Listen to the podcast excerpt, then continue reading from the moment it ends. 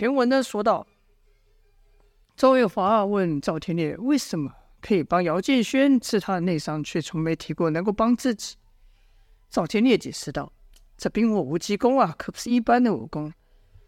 修炼越久，功力也不一定越高。要练这门功夫，首先第一个等于说，第一个条件就是练武者的资质，还有练武者的性子。若性子不对，这门功夫也练不成。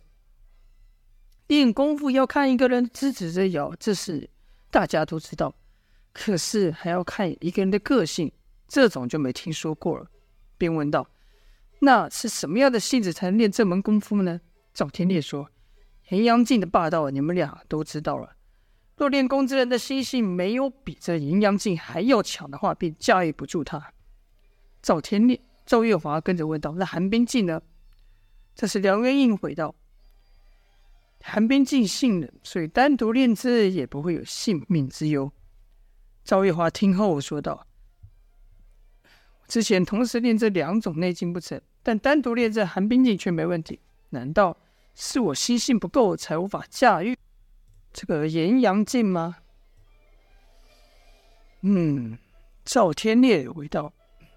这冰火无极功在五成功前，就好像两道装在主管内互相对应的水流般，一种功夫力的提升，另一种便会相应增强。但到第五重功时就不再如此了，两股内劲都混在一个河道内。由于那时这两股劲都有相当的威力，所以当两股内劲混在一起时，力小的一方立刻就会被吞噬，逼着练功者必须赶紧提升功力与之抗衡。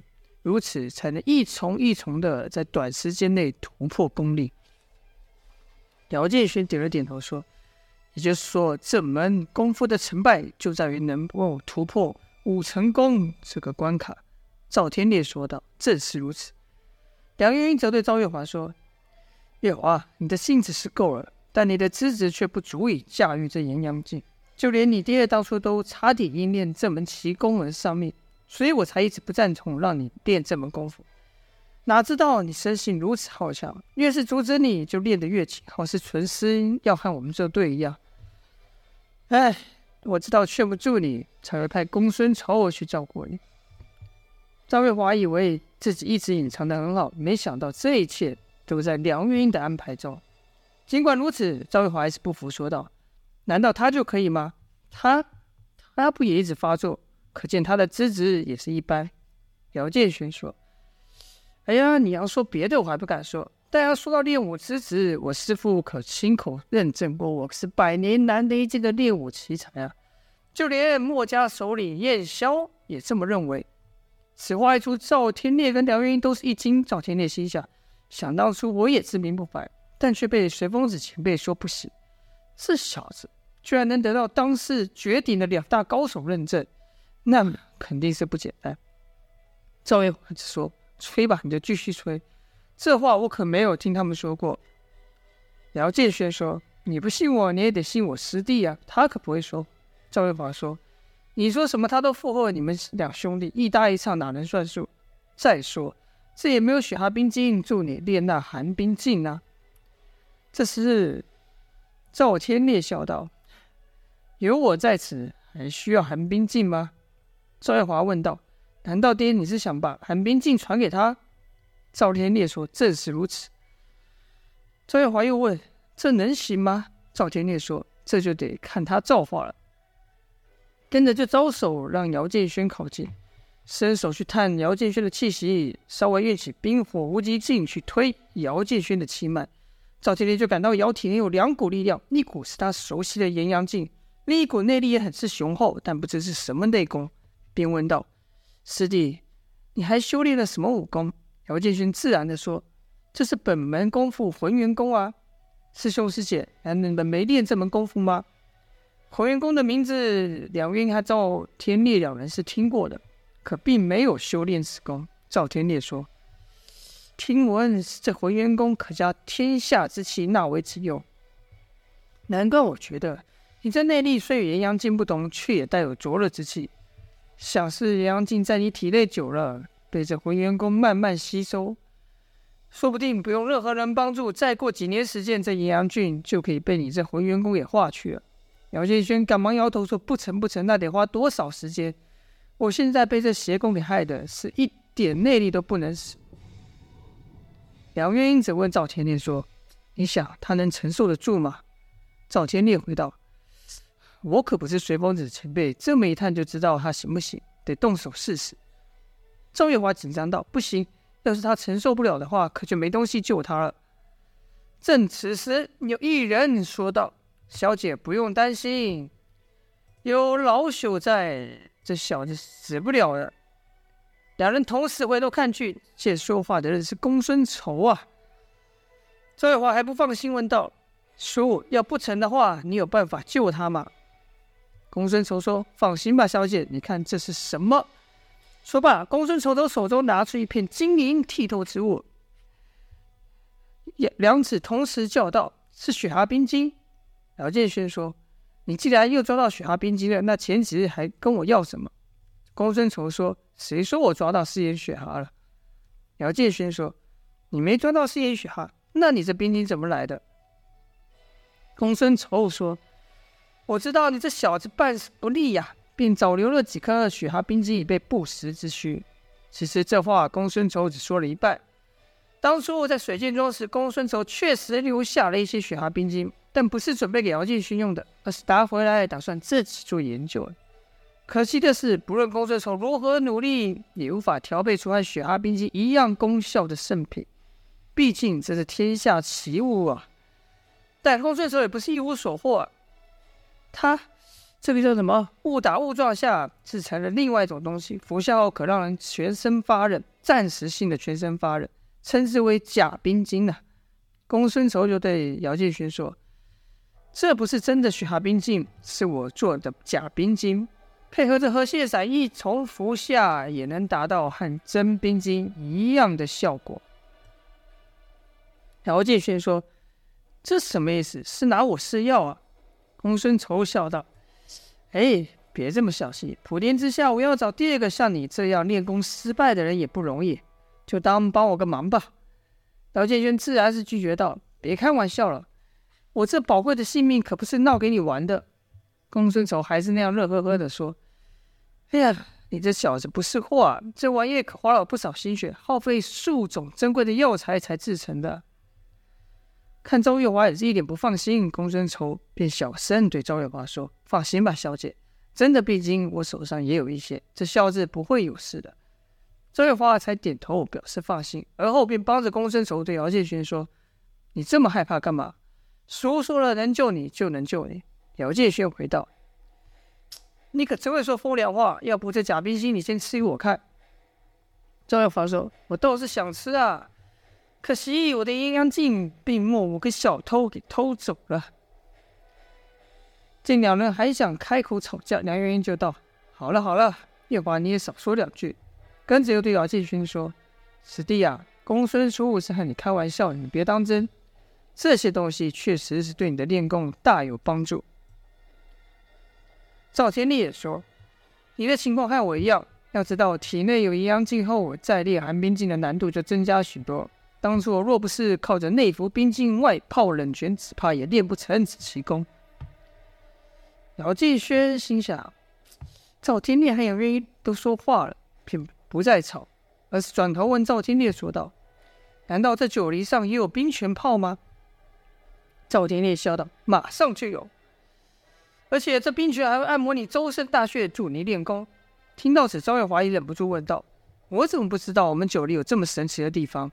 梁元玉说：“别听你爹胡说了，他是想用寒冰镜制造出一个类似冰泉效果的东西。”嗯，这么一说，二子就懂了。苗建轩心想：“是啊，当时师兄和杨无惧交手时。”就制造出好大范围的冰云，要想制作出一个小范围的冰云，自然不成问题。便道：“那就麻烦师兄了。”赵天烈说：“放心吧，要是这方法不行，叔那里还有真的冰晶，不会让你有事的。”姚建轩则说：“师兄出手，哪有不成的道理？”赵天烈说：“好了，我现在就和你说修炼寒冰晶的方法。”月华。你的寒冰剑练到了五重功，便一起来听吧。赵月华没有立刻上前，只先朝梁元英看了去，就听梁元英说道：“好了好了，娘不料你练这功夫是为你好，哪知你这孩子，哎，算了，既然都让你练到这种程度了，你就好好练吧，说不定哪天你能超越我也不一定。”赵月华这才开心道：“超越不了，连爹这么厉害都被娘给治得服服帖帖，我哪有这想法？”梁元英则是微微一笑，说道：“你这孩子啊。”而后就听赵天烈两和梁元英与二子讲述这寒冰镜的窍门如何运气、如何聚气等等，听得二子是茅塞顿开。之前在这个盘蛇窟里、盘蛇洞里看秘籍的时候，有还有一些不解之处，此刻也都懂了。然后赵天烈又教姚建轩如何驾驭炎阳镜，这使炎阳姚建轩对炎阳镜的练功法又有更深一层的体验。说完后，就是要看看实际上行不行了。就看赵天烈以寒冰镜制造出一团深白色的浓云，还不用进到那云里，就可以感受到这寒冷。这时，公孙仇将一包粘稠的东西交给姚建轩，说道：“把这给吃了。”杨建轩问道：“这是什么？”周月华一看这东西可熟悉了，说道：“这就是河蟹散，比那万俗之毒物还恐怖万分。你要害怕，你就别吃。”杨建轩却了一声。跟你在一起有什么恶心的东西没吃过？区区河蟹散算什么？张口就服下去。没一会呢，姚建勋就感到体内阳劲弱了不少。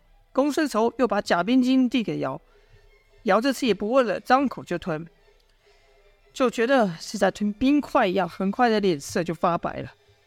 公孙仇道：“我也不知道这效果能持续多久，你得抓紧时间。”姚建勋此刻是冷得全身颤抖啊。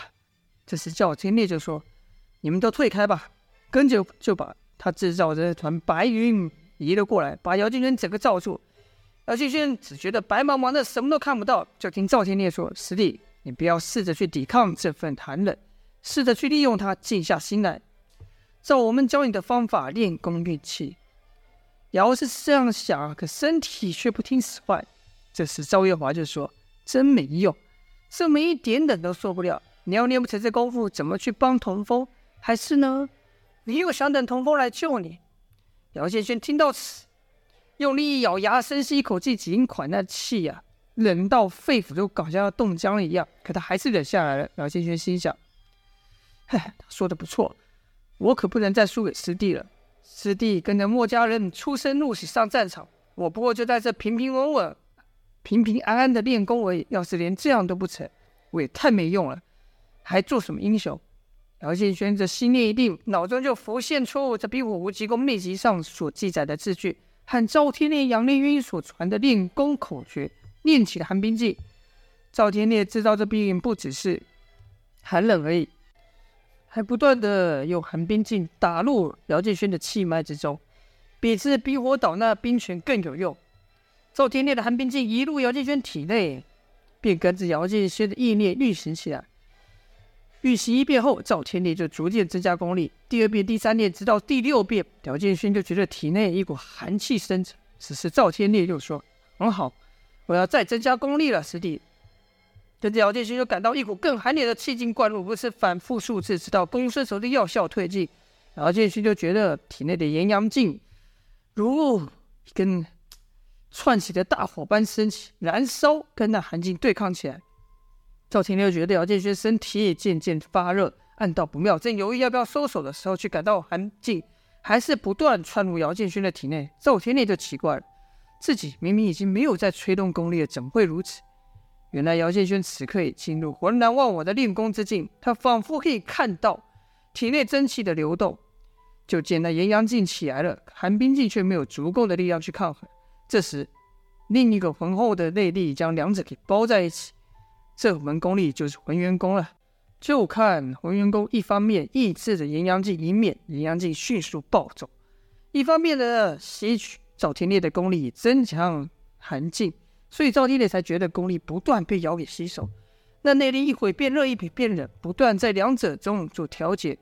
且不论冰火两境哪一个劲增强，这浑元功也随之增强。